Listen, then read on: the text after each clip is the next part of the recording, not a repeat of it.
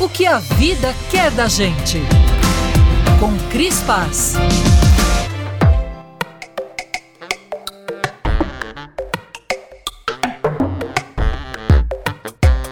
É o meu hábito anual. Eu junto os papéis e recibos de pagamentos, documentos importantes como contratos, certificados e até exames médicos e guardo numa caixa, junto com os documentos similares dos quatro anos anteriores. Alguém me ensinou um dia que eu deveria guardar esses documentos dos últimos cinco anos.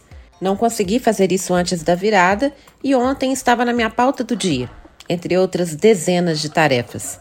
Já era noite, olhei para aquela papelada e vi que 90% daquilo tudo não fazia sentido nenhum guardar. A maior parte tem recibo digital no extrato do banco.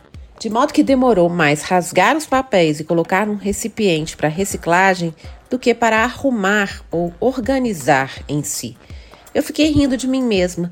Como eu fazia todo ano essa mesma coisa que não tem absolutamente sentido algum?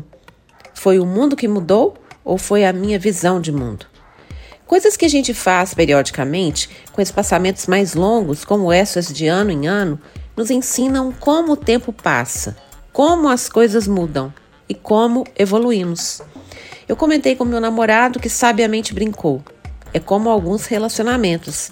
De repente você olha para aquela convivência que mantinha há anos e vê que não faz mais sentido. E parece que você é quem demorou uma vida para perceber. Repare bem, caro ouvinte, as viradas de ano nos ensinam sobre nós. Não sobre as coisas que vão ser diferentes, mas sobre o olhar diferente que a gente passa a ter sobre as coisas.